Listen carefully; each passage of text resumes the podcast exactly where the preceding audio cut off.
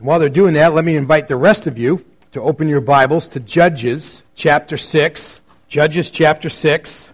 If you use one of our Pew Bibles, you're going to find our text today on page 206. We have a lot of text to read today, so I hope you'll stay with me and keep your Bibles out and follow along. I think that'll make it a little bit more, a little easier for you. We're continuing with our summer series entitled Legacies, where we have looking back into the Old Testament and taking a look of some of the, the pilgrims of the faith who have gone before us, who have left us a legacy of how to deal with certain elements in our own lives. Today we come to Gideon. And, and I, I want to use Gideon today to address, I think, a spiritual issue that, that many of us, if not all of us, struggle with. And that is the issue of, of feeling inadequate spiritually. You know, we, we've, we've had a lot of opportunity to be called to commitment lately in the life of our, our church. The 40 Days in the Word campaign, and our teens just got back from their mission project, and, and then they also just got back from youth camp uh, literally just yesterday, and and many of us in our life groups have been looking forward to and taking steps forward spiritually. You know, and, and the song that kind of keeps running through my mind is this song that I listen to sometimes when I'm running. It's, it's entitled Between the Altar and the Door. You know, and, and the whole theme of the song is that sometimes when we're in, we're in the presence of God, like in a worship service, and we sense the voice of God speaking into our lives, we are committed to taking action. But somehow in the distance between the altar and the door as we leave, that sense of resolve gets lost. And I want to suggest to you that, that by and large, that happens in our lives because of one or two reasons. One is because we won't. We won't follow through. We make the choice not to follow through. We reject that. Uh, that happens in many of our lives. We won't, we won't embrace the spiritual disciplines that we need in order to be able to stay reminded about how we need to walk with Jesus every single day. Or we won't undertake the change that we need to go through in order to be able to, to take steps, next steps forward spiritually. And so there's the won't aspect. But for some of us, we also struggle in answering the voice of God with a sense of, I can't. I, I just can't. That's not me. Or, or, or I, I'm just not up to that or, or I can't accomplish that, or I can't do that. And if you've felt that way before, Gideon speaks to us. Gideon's a, a tremendous story for us, and I want to begin to, to read along. I mean, his culture is very much like our culture. His father's name, Joash, we're going to encounter him in just a few verses, means Yahweh has given. And yet, his, which means that the God of Israel has given them, given the people the promised land, given them an identity but his father is the host of the pagan worship center for their community. So what they've done is they've taken faith and they've taken culture and they've just mixed it together and been happy with it. Kind of sounds like the days that we live in, right? We want to believe in God, but we want to be politically correct. You know, we don't want to stand out too much as too different. And we don't want our convictions to really bother anybody. We, we struggle with all that kind of stuff. So it's into that environment that we find Gideon. Now, Gideon is during the period of the judges. This is after Moses and Joshua, but before the kings. So this is the time in which God is supposed to be ruling the people directly. He is supposed to be their king, and the nation of Israel is supposed to be a theocracy, God in charge. It's not working so well. the people reject God, they rebel, God disciplines them. Then there's a spirit of repentance, and then God delivers them. And the judges are the means of that deliverance. We're in the we're several cycles into this, and we come to Gideon.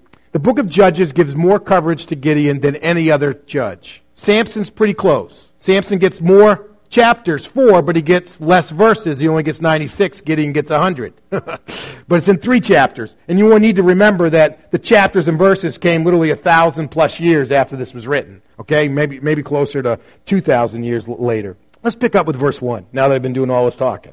All right? The Israelites did what was evil in the sight of the Lord. So the Lord handed them over to, the, to Midian seven years, and they oppressed Israel. Because of Midian, the Israelites made hiding places for themselves in the mountains, the caves, and the strongholds. Whenever the Israelites planted crops, the Midianites, along with the Amalekites and the eastern peoples, came and, and attacked them.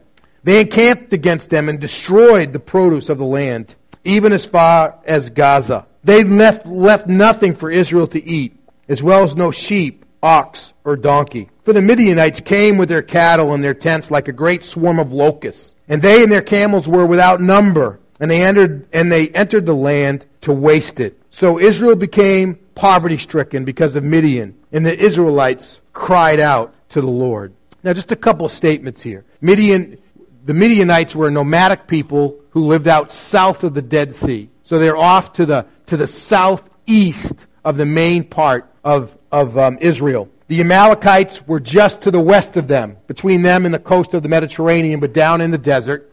And then there were people who lived as nomads in the deserts that were east of the Jordan. And the Midianites are rallying them all together and coming into the land. And they're oppressing them as far as the coastal region of Gaza along the Mediterranean and also push, pushing all the way to the north, virtually all the way to the Sea of Galilee. It's a bad scene. And the people cry out to the Lord. We assume that this is a cry of repentance, but it could, could be that they're just re- they're crying out because of their circumstances. Sometimes we do that. We don't really want to change our sin, but we just want to cry out to God because our life stinks, because of all the problems we brought into it by our rebellion.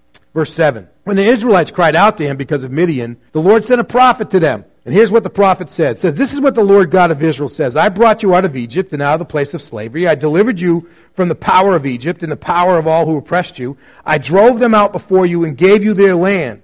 I said to you, I am the Lord your God. Do not fear the gods of the Amorites whose land you live in. But you've disobeyed me. Words, this is why this is happening. You've been disobedient. So now we pick up with Gideon. The angel of the Lord came, and he sat under the oak that is in Ophrah, which belonged to Joash the Abiezrite. Uh, okay, there we go. That's a tough word to say, Abiezrite.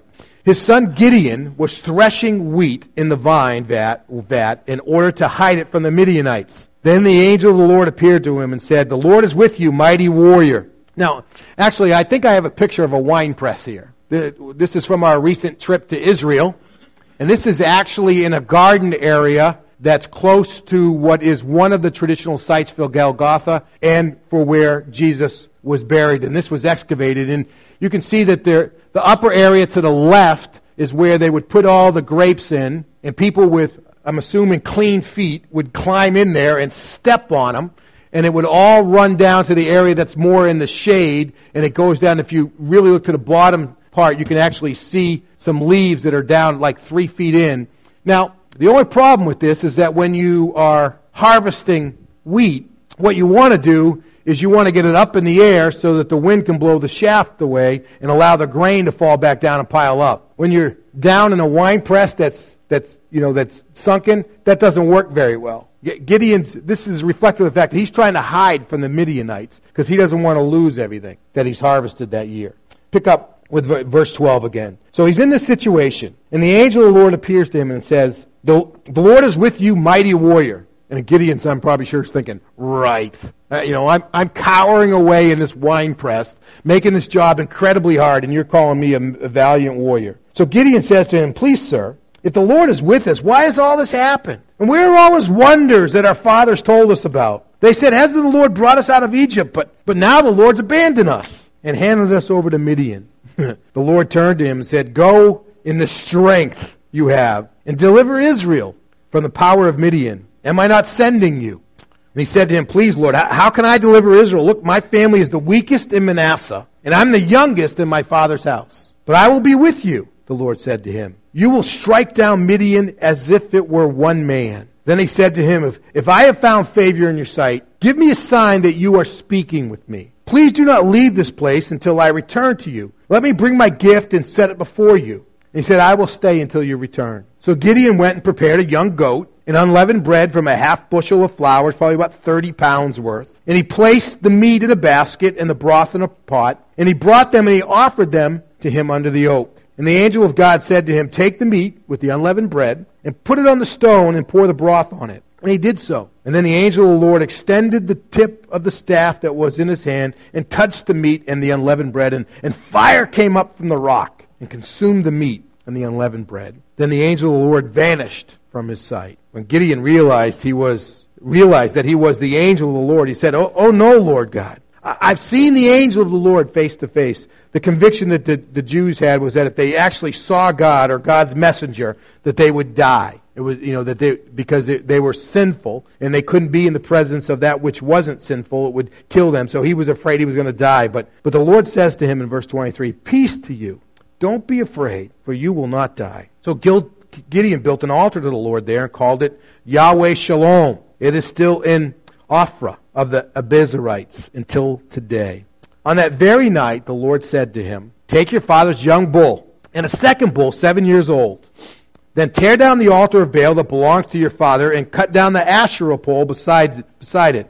The, the Israelites had adopted a, a the, the fertility religion of the region. It was a culture. So Baal was the male god, Asherah was the female god. The whole idea was to try to entice them to mate to one, with one another so the land would be fertile and the crops would grow and etc. So it, it, you know, and so it was a very enticing cult because it was all about sexuality. And so, so, um, Gideon's father is maintaining the community pl- cult, if you will, and he's got an altar to Baal, and he's got the Asherah pole that stands behind it. Be a, and then God goes, says in verse 26, He said, Once you've torn it down, build a well constructed altar to the Lord your God on the top of this rock. Take the second bull and offer it as a burnt offering with the wood of the Asherah pole you've cut down. So Gideon took ten of his male servants and did as the Lord had told him. But because he was too afraid of his father's household and, and the men of the city to do it in the daytime, he did it at night. When the men of the city got up in the morning, they found Baal's altar torn down and the, the Asherah pole beside it cut down and, and the second bull offered up on the altar where that had been built. And they said, who did this? You know, and when you have a secret that's kept by 11 people, you have no secret at all, you know, right? So, so the, who did this? And so after a thorough investigation, they figured it was Gideon, the son of Joash did it. So they come and they want to kill Joash, and kill uh, Gideon, but Joash intervenes basically saying, hey, listen, if Baal's really a god, then just let him fight for himself. He doesn't need our help. And so he's able to spare Gideon's life. Let's pick up with verse 33. So all the Midianites, the Amalekites, and the, and the Kedemites gathered together, crossed the Jordan, and camped in the valley of Jezreel. So now they're much further north. They're up much closer to the Sea of Galilee on the west side of the Jordan River. The Spirit of the Lord enveloped Gideon, and he blew the ram's horn, and the Abizer and the Abiezrites rallied behind him. So the horn would have looked something like that, maybe a little longer. And I can't blow this. Maybe we'll get some of the trumpeters in our group to learn how to blow it so we can blow it that. But that's, this is the kind of horn they would have used, and they come sometimes as much as two or three feet long. And they would use it as a signal. Back before cell phones and, you know, and Facebook to rally the crowds in the squares. They had to just blow the horn to get people there. And that's exactly what they did. Picking up in verse 36. Then Gideon said to God, If you will deliver Israel by my hand, as you said, I will put a fleece of wool here on the threshing floor. And if dew is only on the fleece and all the ground is dry, I will know that you will deliver Israel by my strength, as you said. And that is what happened. When he got up early in the morning, he squeezed the fleece and wrung dew out of it, filling a bowl with water. But Gideon's no dummy. Gideon realizes that if there had been dew the night before, the rest of the dew might have soaked into the water already.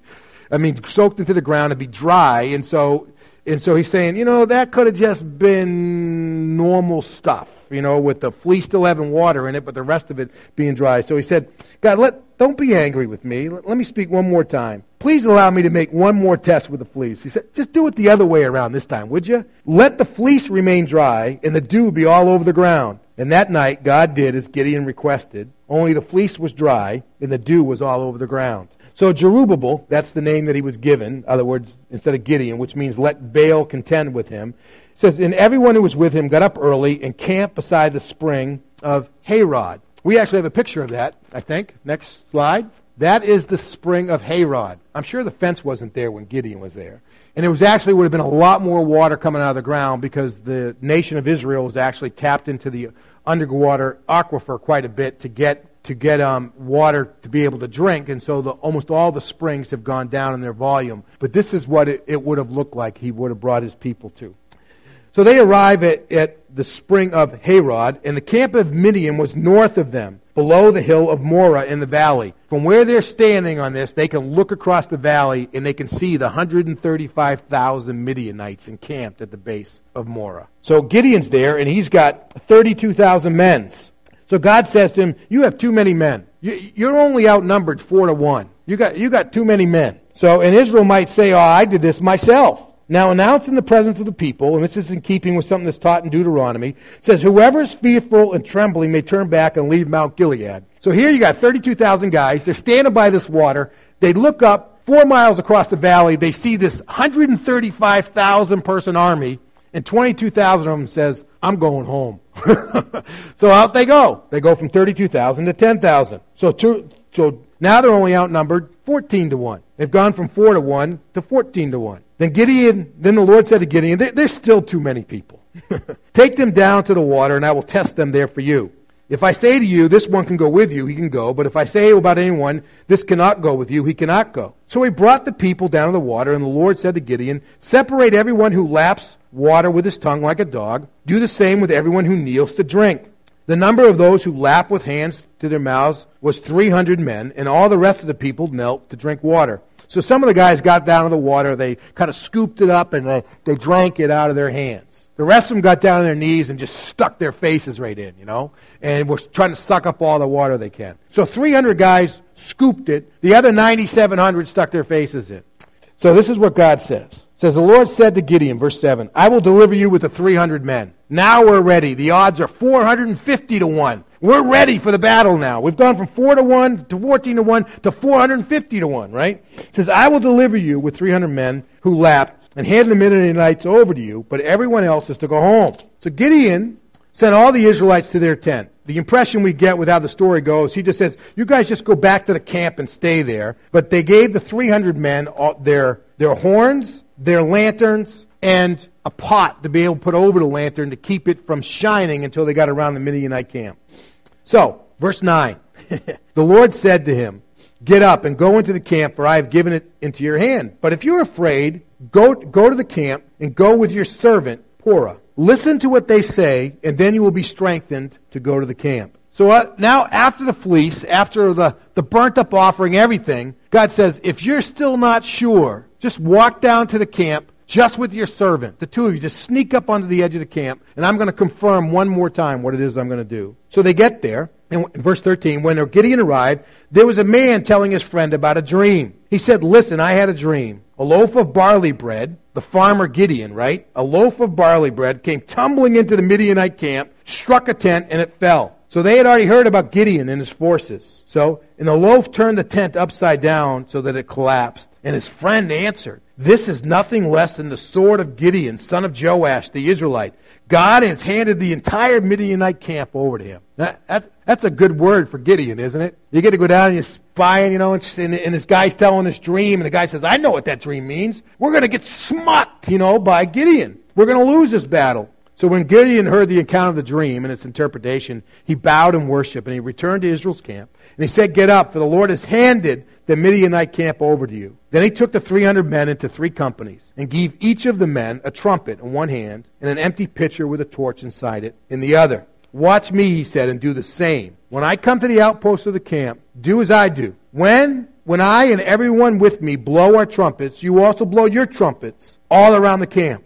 Then you will say, the sword of the Lord and of Gideon. And Gideon and the hundred men who were with him went up to the, into the, to the outpost of the camp at the beginning of the middle watch, about 10 o'clock at night, after the sentries had been stationed. They blew their trumpets and broke the pitchers that were in their hands. And the three companies blew their trumpets and shattered their pitchers.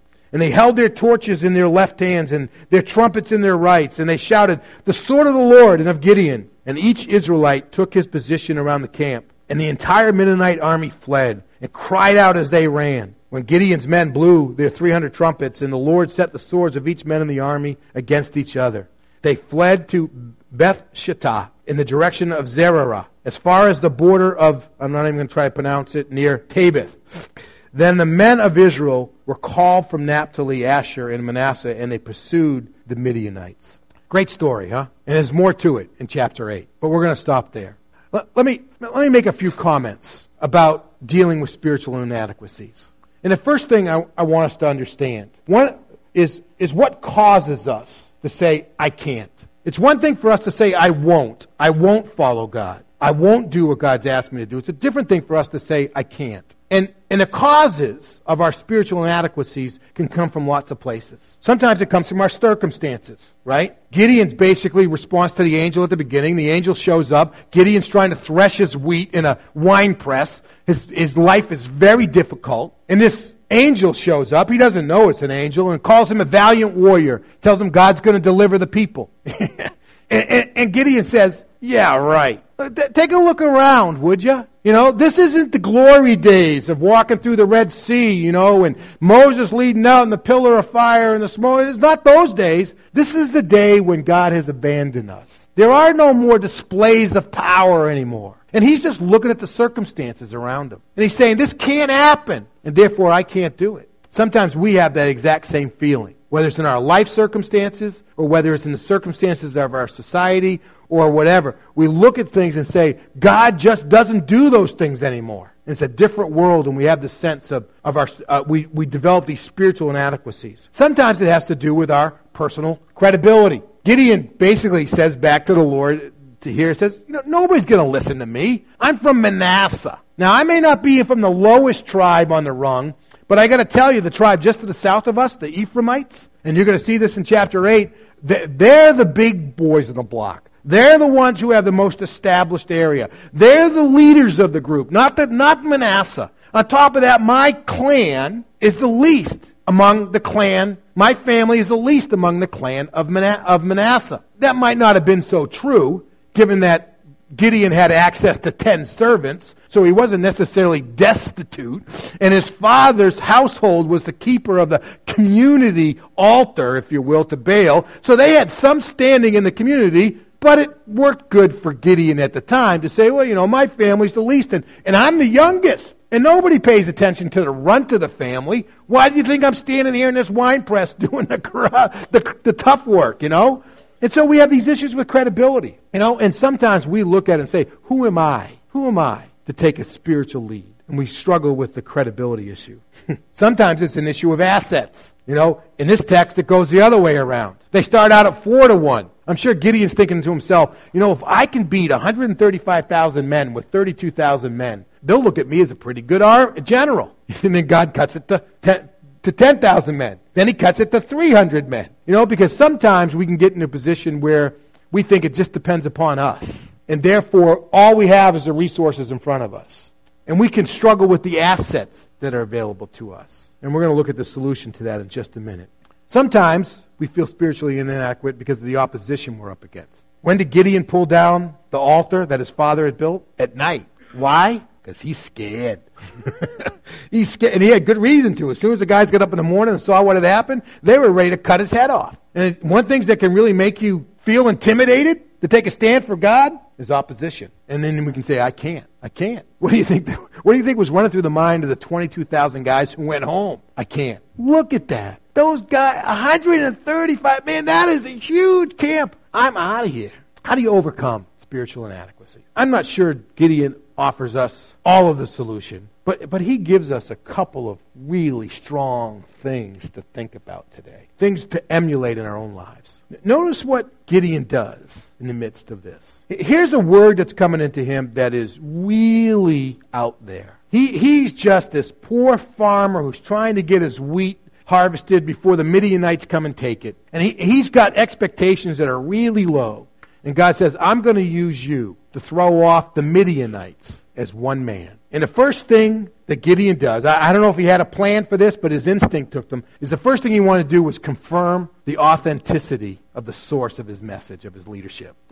you know, you know what he, recognize here again in chapter, chapter 6, verse 17? You know, the guy saying all this stuff, I'm going to be with you and you will strike down Midian as it, as it were one man. And, and Gideon's saying, all right, listen, can you just wait here for a while? I need about three hours to go prepare a kid, get this thing ready, and I'll bring it back to you. And so he bring, comes back and he brings an offering. He's got the meat, he's got the broth, he's got the barley, the unleavened bread. And, he, and they spread it out on this rock, and the angel touches it with the tip of his staff, and up it goes. Immediately, Gideon knows God's talking to me. This is God who's talking. One of the best things that we can do to deal with our inadequacies spiritually is just to authenticate who it is that's talking to us and realize that it's God. I'll say a little bit more about that after I get through this next point. Notice as well that Gideon, on not one, not two, but on three different occasions, confirms the substance of what it is that God has said to him. He starts out with fleece test number one.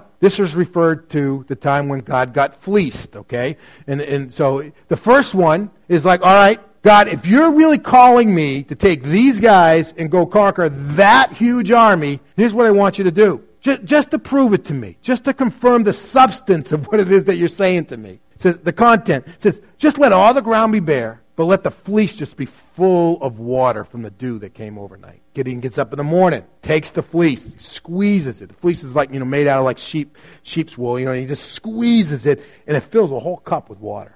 Gideon's like, well, you know, maybe the dew just evaporated into the ground, you know, got soaked into the ground, evaporated. God, can you do it the other way around? The next day I want to get up, I want the ground just to be just heavy with dew. You know, like when you walk across your grass early in the morning and your shoes get all wet and stuff because the dew that's there, even though it didn't rain the night before. Just let it be really heavy with dew. But when I pick up that fleece and I squeeze it, I want it to be bone dry. That's what God does. then just on the eve of the battle, God said, hey, you know, if you still got questions, let me give you one more affirmation of what it is I'm telling you to do. Just take a walk down by the, by the camp. Just get on the outskirts. They keep the A team out on the edges protecting the camp. And this guy's talking about this dream. He said, I had this dream last night. It's just bothering me. You know, that this, it, was weird too. You know, this loaf of barley just came bouncing into the camp and it, and it knocked down a tent in, in our, and the guy, I know what that means. I, Gideon, with his army, he, he's gonna, he's gonna annihilate us. Three different times. He was able to affirm the substance. Now, I, I think there's some value to us repeating our confirmation of what it is that God's calling us to do. But I see the sources of being able to confirm the authenticity and confirm the substance of what it is that God's saying to us. The three sources we primarily have are the Word of God, the Scriptures, why we're always pushing you, know the Word of God, read it for yourself. That's why we're trying to give you the tools to do that. So you have that for yourself. Secondly, rely on the Holy Spirit.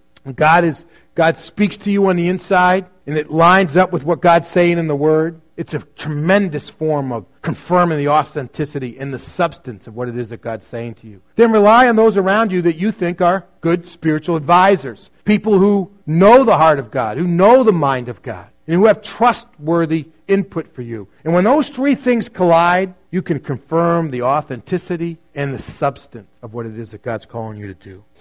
But I think also we need to understand where spiritual competency comes from. In other words, we, we can have these feelings of inadequacy, but what does it take to do to, to be, to feel adequate? And it comes from just two places. And those are the divine commission and the divine companionship. I'm not going to spend very long here. Just take a quick look at these. Verse 13.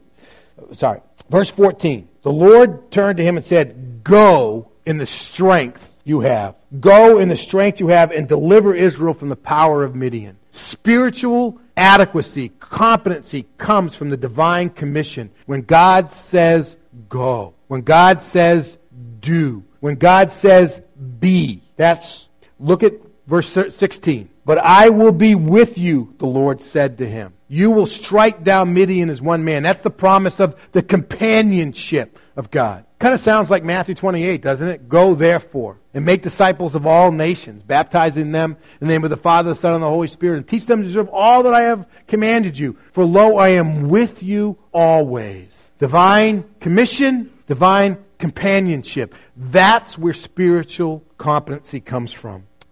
It's interesting that my son's old high school baseball coach is in our service this morning because I was going to talk about a productive out is our conclusion. You know, in baseball, you can have a guy on third, you know, and you can loft a fly ball to the outfield and he can tag up and score, and they refer to that as a productive out. You know, you're still out, but the run scores. You got your job done, right? You know, sometimes feeling spiritually inadequate can actually be a productive because spiritual, a sense of spiritual inadequacy is the launching pad. It's a prerequisite for being used by God in a powerful way. As long as you and I think that we can do this by ourselves, we ain't going to do nothing. But when we understand that we can do nothing apart from Christ, that productive, that out can produce great things. See, it's not a bad thing to feel spiritually inadequate. It's just a bad thing to stay in a place where you're always saying, I can't, I can't, I can't, I can't. Because God's saying you can. Go, go, go. Let's pray together. God, thanks for your word today. Thanks for Gideon. You know, Father, I, just love it that you take real people who struggle with real issues just like us, and you show us what you can do through them. God, we stand before you today, and, and I'm, I'm sure that all of us have resonated with the sense of inadequacies that Gideon felt. God, how can you use us, just us, to change the world, even just to change our own homes like He changed His home. God, and, and we just don't see it in us. God, thanks for putting us in that place. But now, Father, we know the truth, and we're responsible for it. That you're with us, and you've sent us. So do something productive, we pray, in Jesus' name. Amen. Amen. Let's stand and sing a final word to the Lord as we celebrate Him this morning. And invite our ushers to come forward in a moment begin to receive our offering as we sing.